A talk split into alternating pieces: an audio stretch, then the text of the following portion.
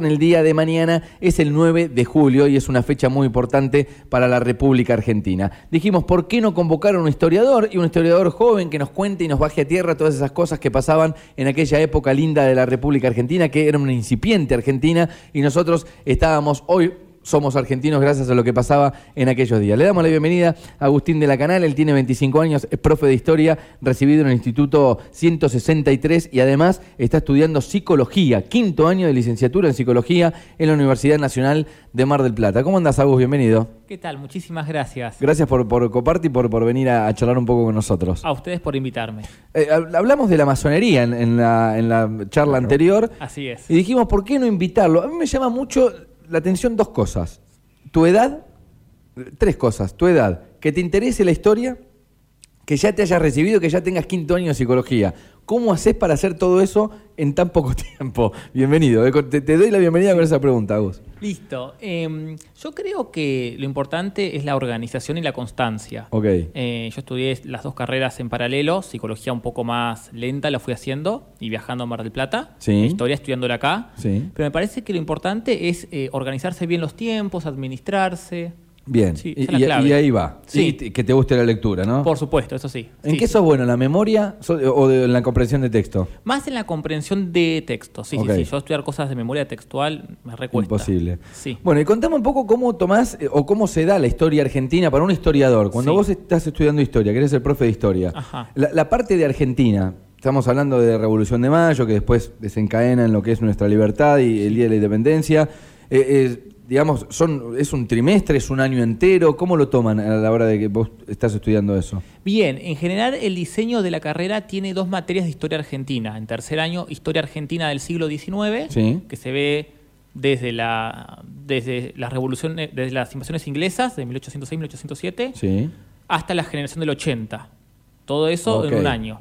Y en cuarto año, historia del siglo XX, Argentina del siglo XX, que se ve desde Irigoyen más o menos hasta Kirchner. Ok, y siendo profe de historia, ¿tenés acceso a una bibliografía, si se quiere, que vos decís, bueno, cuando yo lo estudié esto en el secundario o en la primaria, no me contaban todo esto?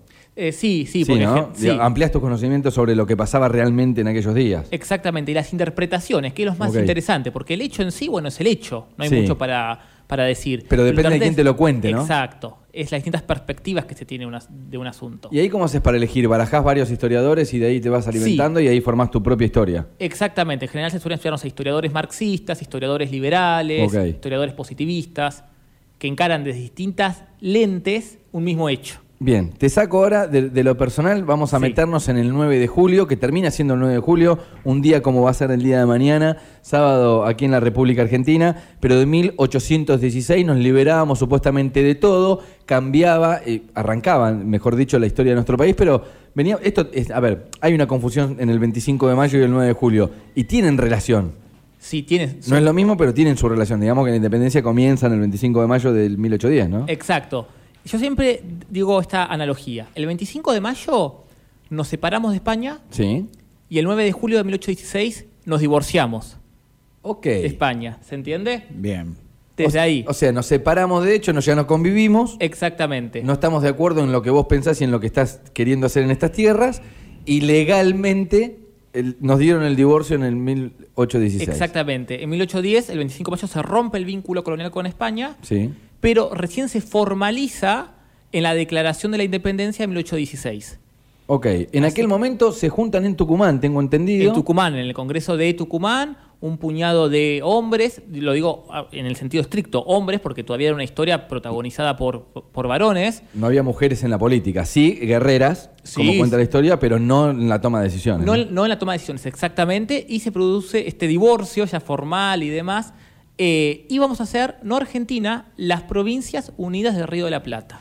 ¿Qué, el país hay de cierto, Agus, corregime si me equivoco, ¿qué hay de cierto que supuestamente la independencia se declara no por la moción de declarar independencia, sino porque estaba, había mucha desunión y dijeron, si nos mantenemos desunidos, nos van a volver a invadir. ¿Esto es real? Esto es real, porque en 1815 el rey de España, que había estado preso por las invasiones napoleónicas, Fernando VII, recupera el trono cuando Napoleón es derrotado, recupera el trono y ¿qué ve? Que todas sus colonias latinoamericanas se habían rebelado, se estaban independizando y demás. ¿Y qué dice él? Hay que retomar todo esto, no quiero perder todos mis territorios americanos. Los dos acontecimientos que ocurren en, Argentina hoy, digamos, entre 1810 eh, y 1816, están marcados por Napoleón. Claro. O sea, digamos, la revolución llega porque detiene al rey de España Y, la independencia llega porque es liberado el rey de España. O sea, es como que son dos cosas que llegan en barco y dicen, che, apuremos esto porque está pasando esto en uno Europa. se pregunta por qué tardamos, digamos, el escribano estaba medio lento, de 1810 a 1816. Dice, ¿cómo vamos a tardar seis años en declarar nuestra independencia? Pasa que la, historia era un poco más lenta y tenía que ver con todo esto, ¿no? Guerras en el medio, invasiones, colonialismo y todo lo demás. pensemos, por ejemplo, que viajar de Buenos Aires a Tucumán se tardaba meses. Claro. Porque, se, porque se iba a, caballo. Claro. Se desde ahí, por ahí perdían medio año solamente viajando. Bien, este miedo que le da a las Provincias Unidas, que estaban desunidas en aquel momento, dicen, bueno, vamos a juntarnos y ahí van a Tucumán. Tal cual. ¿Qué pasa ese día? Ese día, que fue un martes, lo que deciden es básicamente que van a ser como un mosaico de provincias que no van a formar parte de España. Sí. Hasta ahí. Porque todavía no se había decidido ni siquiera qué forma de gobierno. Estaban de acuerdo en una cosa, en ser independientes, pero no estaban de acuerdo en qué modelo de gobierno tener. Y había como dos tendencias, la de los unitarios y la de los federales. Ok, o sea, la grieta. La famosa grieta, Bien, perfecto. nosotros pensamos que es Macri y Cristina, ¿no? O sea, esto viene de antaño. Tal cual. Y además, eh, otro dato particular que uno no tiene en cuenta, eh, también leyendo un poco algunos historiadores, tiene que ver con esto de que no solo nos liberábamos de España, sino que los ingleses también nos habían invadido. Digamos que nos convertíamos en una patria soberana respecto a la invasión de cualquiera que pudiera venir. Exactamente, exactamente. Un país formalmente independiente, pero que llevó varios años que los demás países nos reconozcan como independientes. Éramos un Estado ya soberano, pero por ejemplo... no se publicaba en www.argentina.gov.ar, che, somos independientes y enteres el mundo. Exactamente, no. España recién, en la segunda mitad del siglo XIX, eh, reconoce la independencia de ahora sí que, que, va a ser Argentina. Todavía no la reconocía, se negaba. queriendo tener alguna injerencia, me imagino, ¿no? Por supuesto, por supuesto. Pensemos que lo que es Centroamérica y América del Sur, excepto Brasil, eh, todo eso formaba parte del territorio de España. Era, era una prolongación de España. Claro. Era una prolongación de España. Y todo eso se perdió. Bueno, por algo hablamos español. Exactamente. Y los brasileños hablan portugués. Casual. Eh, contame un poco más de aquel día. ¿Qué se sabe de ese día? Me dijiste que era un martes que se reúnen, creo que eran treinta y pico de hombres, ¿no? Que se reúnen para decir, bueno, queremos ser eh, libres. Exactamente. Se firma un acta y después de ahí, ¿qué pasa? Me imagino que tiene que haber habido un festejo, dos, tres días de holgorio, ¿viste? que Con empanadas Tucumán. Claro, acá, por ejemplo, en el, se inauguró el puente colgante, hicieron tres días de fiesta que no sabían ni cómo se llamaban los que estaban. No me quiero imaginar lo que habrá sido liberar un país, ¿no? Exactamente, sí. Eh, lo que pasa es que estaba un problema que todo en el norte argentino estaban resistiendo, personas como San Martín, como Güemes y demás, resistiendo a que desde el norte los españoles no eh, interfirieran ni ocuparan ni les arrebataran la independencia. O sea, estaban los que firmaban la papeleta y del otro lado estaban los que iban a defender con el cuerpo y las armas. Tal cual, eran como una especie de colchón de barrera para evitar la invasión. Al mismo tiempo. Al mismo tiempo, en paralelo. Y como siempre digo, la invasión, perdón, la independencia benefició sobre todo a los sectores más altos las clases populares, no, no, hubo un cambio en el estilo de vida para ellos. Los esclavos, por ejemplo, que siguió viendo esclavitud, la esclavitud se abole recién en 1853, cuando se sanciona la Constitución. Así que pensemos, ¿a quién le cambió la vida la independencia? Sobre todo a las clases altas, clases medias altas. Que quizás recuperaron el poder de las tierras, las riquezas y todo lo que, eh, si estábamos invadidos por los españoles, pertenecía a ellos. Exactamente, exactamente. El control del puerto y demás. Por toda la parte económica les vino muy bien. Pero la persona común y corriente. El ciudadano de a pie nos gusta decir a nosotros. Exactamente. Ese no le cambió la vida. No le cambió, no. No hubo un cambio estructural. O sea, ser español o ser argentino para él hubiese sido lo mismo en aquel momento. Exactamente, sí, sí, sí. Y lamentablemente ese clima de festejo y demás duró poco tiempo porque se enfrentaron a una batalla en 1820 que provocó que el país esté dividido en el periodo de las autonomías provinciales. Hasta 1853 las provincias estuvieron desarmadas. Era una amalgama de, de, provincias que no se podían poner de acuerdo con qué modelo de gobierno tener. Si ser una república, ser una monarquía y se eh, separaron durante muchas décadas. De ahí a que nosotros tengamos hoy, chicos, traigan mapa contorno el día de mañana y que sepamos qué forma tiene la Argentina. ¿Pasó mucho tiempo? Sí. Por, lo menos, sí, 80 años por lo menos. Porque, por ejemplo, todo lo que es la Patagonia, recién se conquistó a partir de la campaña del desierto con Roca en 1880. O sea, el triangulito de Argentina. 70 años después de haberse declarado la independencia. O sea, no, éramos Argentina como lo vemos hoy en el mapa cuando se declara el 9 de julio. Exacto. Si tuviéramos que eh, pensar cómo era hacia 1816, Buenos Aires, Córdoba, eh, Corrientes, Entre Ríos, Jujuy, Salta, Tucumán, éramos como un choricito. Eso. Pero después todo lo que es la Patagonia, nada que hoy por hoy es la mitad del país más o menos. Ah, usted, estamos con, Agustín de la Canal repasando un poco la historia argentina. Mañana es 9 de julio, nos encanta en cada fecha patria también saber por qué estamos en casa. ¿no? Hay mucha gente que, no sé, el feriado de Güemes no sabía por qué era feriado, es fin de largo, lo habrá puesto Cristina, dijo alguno por ahí al pasar, y no se sabía cuál era el motivo ¿no? de, eh, por, el, por el cual estábamos en casa. Eh, respecto al, al, 9 de julio, te consulto esto. Em, cuando estás estudiando profesorado de historia, ¿hay alguna, más allá de la bibliografía, que por ahí para los chicos es medio tedioso llevarlo a cabo? Digo, para tarea para el hogar, ¿eh? me imagino un padre ahora queriendo compartir un poco de la historia argentina, pero un poco más divertida. Eh, tenés algún video, algún documental para recomendar que podamos ver con los chicos? No sé, mañana a la tarde, por ejemplo, me voy a comprar unos pochoclos y le digo a Juana, vení, ¿sabes por qué hoy es 9 de julio? Por tal y tal cosa. ¿Está, está bueno ver algo, algún video que tengas para recomendar?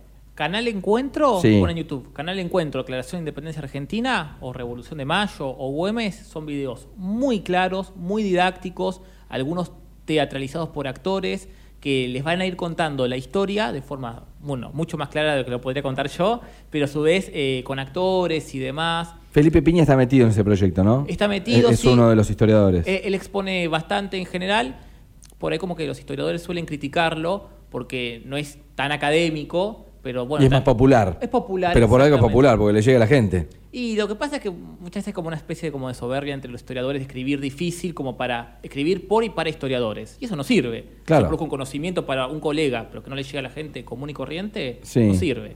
¿Tenés planes en algún momento de escribir algo?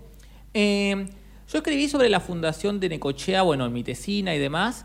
Pero bueno, tendría que definir algún tema que me guste y demás. Eh, no sé si sobre estos temas, pero ¿Por qué no? Estaría bueno. Bien, eh, oh, te hago la última ya para, para cerrar un poco. Eh, la gente, te hago dos en realidad. Contame un poco de ese día, decías, tenés como data de, era un martes, se, reunieron en Tucumán y demás. ¿Qué se comía? ¿Qué se tomaba? ¿Era como una reunión del Consejo Liberante hoy?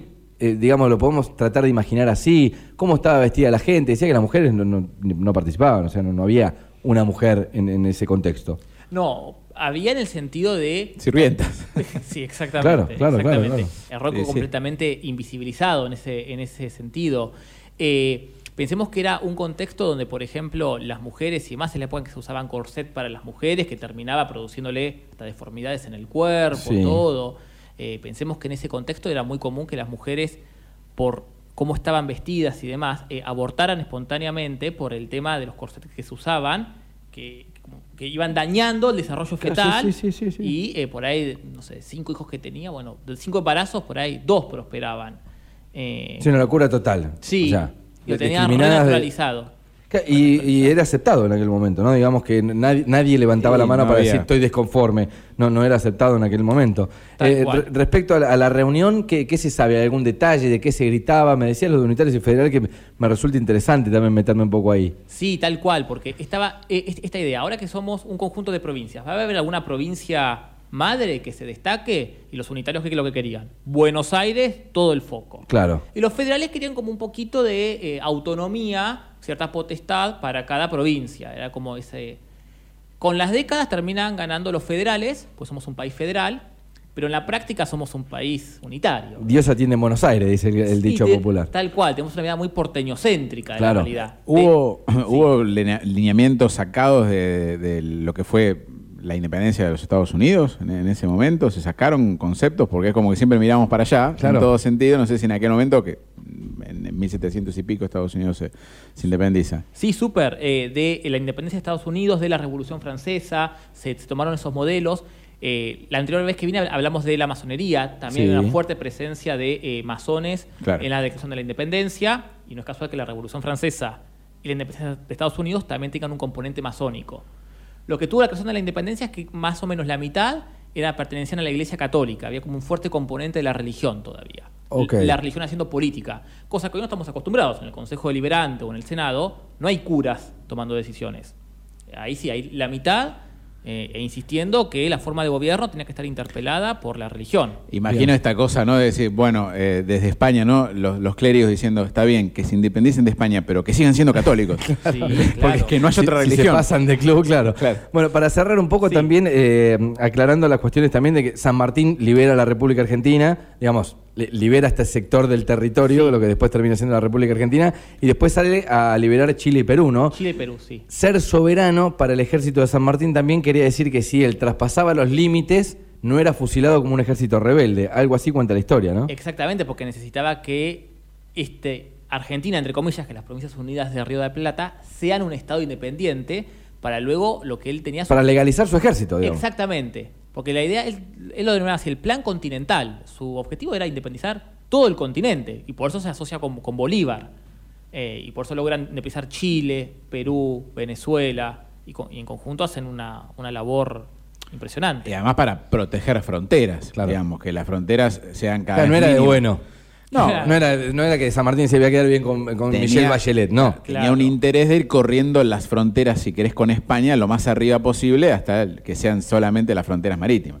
Bueno, Agus, nos encanta recibirte cada, cada fecha, te vamos a tener a mano ahí como para poder consultarte, gente que sabe, ¿no? Un poco más que, y que lo trae un poco a tierra. A mí me gusta esto que tiene Felipe Piña. De hecho, charlamos con él, ah, eh, fue para el 17 de... Para Güemes. Para, Güemes, para el feriado de Güemes. Lo pudimos sacar al aire, estuvimos charlando con él vía telefónica, nos contó un poco de Güemes, también nos contó un poco de, de Belgrano, y nos encanta esto de llevar la historia y nunca voy a dejar de nombrar a mi queridísima profesora Sandra Hernández, que a mí me hizo ver la historia desde otro lado me, resultaba entretenido llegar al aula y tener historia con esa profe. Así que, se entienda, eso Que se entienda, exactamente. Esto que hablas de los historiadores, de encriptar el conocimiento. Eh, deja bastante que desear a, mi entender, ¿no? Hay, hay como así como el, mito del historiador y todo lo demás, pero está bueno que la gente lo sepa, que los chicos se entretenido, ¿no? lo, de samba, te puede gustar o no, pero samba, llevando la historia argentina para los pibes, me parece muy entretenido y. Netflix te, tendría que largar alguna serie sobre las guerras de independencia o algo, porque. No, y no, te, iba a consultar esto, porque para llegar a, la.